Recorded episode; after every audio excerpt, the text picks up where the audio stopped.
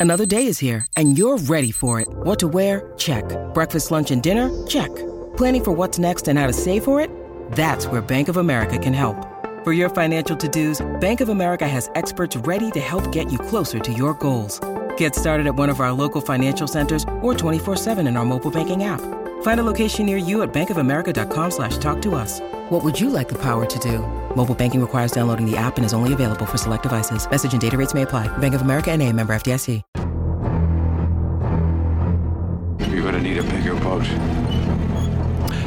No, we're going to need a bigger airline cabin for the all rounders. There's a lot of them in Australia's World Cup squad for the tournament coming up in India. And that's going to be the subject of the deep dive today. Brought to you by Isuzu Utes. You can live your own way in the seven seater Isuzu MUX. See your Isuzu Ute dealer today. Heater squad of 15 That's right. And lots of people who can bat and bowl. it uh, need to be able to do a couple of different roles if you want to make this provisional Australian World Cup squad. So Pat Cummins, of course, the skip. Sean Abbott is in there. So is Ashton Agar, Alex Carey, Cameron Green, Josh Hazlewood, Travis Inglis. Uh, oh, sorry, Travis Head, Josh Inglis, Mitchell Marsh, Glenn Maxwell, Steve Smith, Mitch Starc, Marcus Stoinis, David Warner, and Adam Zampa. That's your 15-man squad for the uh, potential squad for the World Cup coming up. Yeah, and of course, no Marnus Labuschagne. So Yeah. Um, clearly they don't think he can bat and bowl.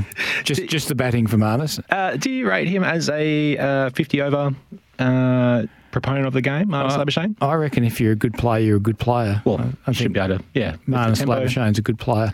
But, but I understand what they're doing. Mm. And, and there's a lot of hitting power in that lot, isn't there? Yeah. Um, you know, um, Green, Marsh, Stoinis, Maxwell, you know, what have they got in common? They hit it a mile. That's all right. They hit it further than they go on holidays. Yeah. They really do. Incredible Yeah. uh, batsmen. How about the resurgence of Mitchell Marsh as an international Yeah. cricketer? It's And, extraordinary, isn't it? You know, just vindication, I think, for all of us out there that knew, you know, how great a guy he is, how great a player he is, to see him out there now captaining the side in Pat's absence as well and doing a fantastic job of it, making a boatload of runs as well, um, just doing the job that we knew he could. I think what so you often see this with batsmen. I reckon. Yep. They have to work out the way to be themselves at the crease. And, and, and basically play their way. And I reckon for a long time, Mitchell Marsh was a powerful batsman who wanted to be technically more correct because he felt, you know, he was getting out and he, he was always getting his front pad in the way. He was already always getting trapped LBW. And later on in his career, as he's grown into himself as a cricketer and a person, he's just worked out I've got a bat, they've got a ball. Hmm. I'm pretty good at hitting the ball with the bat. So if I get my foot somewhere near it and I get my eye in line with the ball, I can hit it hmm. a hell of a long way. And he started doing that. He started playing his natural game. He's become more aggressive, even in the test game. And the results are, are there for all to see.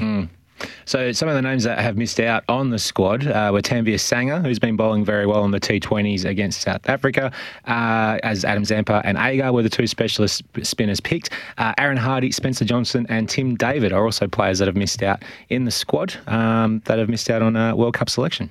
Yeah, I would have liked to have seen Aaron Hardy get a hmm. game. He's got a lot of potential, but obviously when you've got that caliber of all Rounders rounder already there. ahead of you, Yep. that's going to be hard. I mean, and and Mitchell Marsh has changed the order hmm. in all of this, hasn't he? To the point where Cameron Green now finds himself outside of the Test team, trying to get back in because of Mitchell what Mitchell Marsh did in the in the Ashes series. So well done, Mitchell. But it's a it's a challenge for Cameron Green to find another level, both with bat and ball, and re-establish himself as the next big thing in Australian cricket. So October 8th is the first match of the World Cup for Australia versus India. So what, just over a month away? Yes, and of course David Warner still only has to turn up at the right game, right ground, and wearing the right uniform at the right time, and he gets a game. not the SCG, so he's not wrapping up yet. We've, we've talked about this. He's going to be okay to keep going, but uh, yeah, it will be uh, interesting to see. And of course, there is always the little star at the end of it uh, with the Australia squad saying can be changed up until September 28. So we still have 22 days to see some changes in that side, or perhaps some injuries. it's a Clayton squad then, the squad you have when you don't have a real, No, that's a real right. squad. Hey, good text come through on the um, on the Tempur at Bedshed text line on Daniel Rich said saw a stat on Daniel Rich that 65 of his 116 AFL goals came from outside 50. Hmm.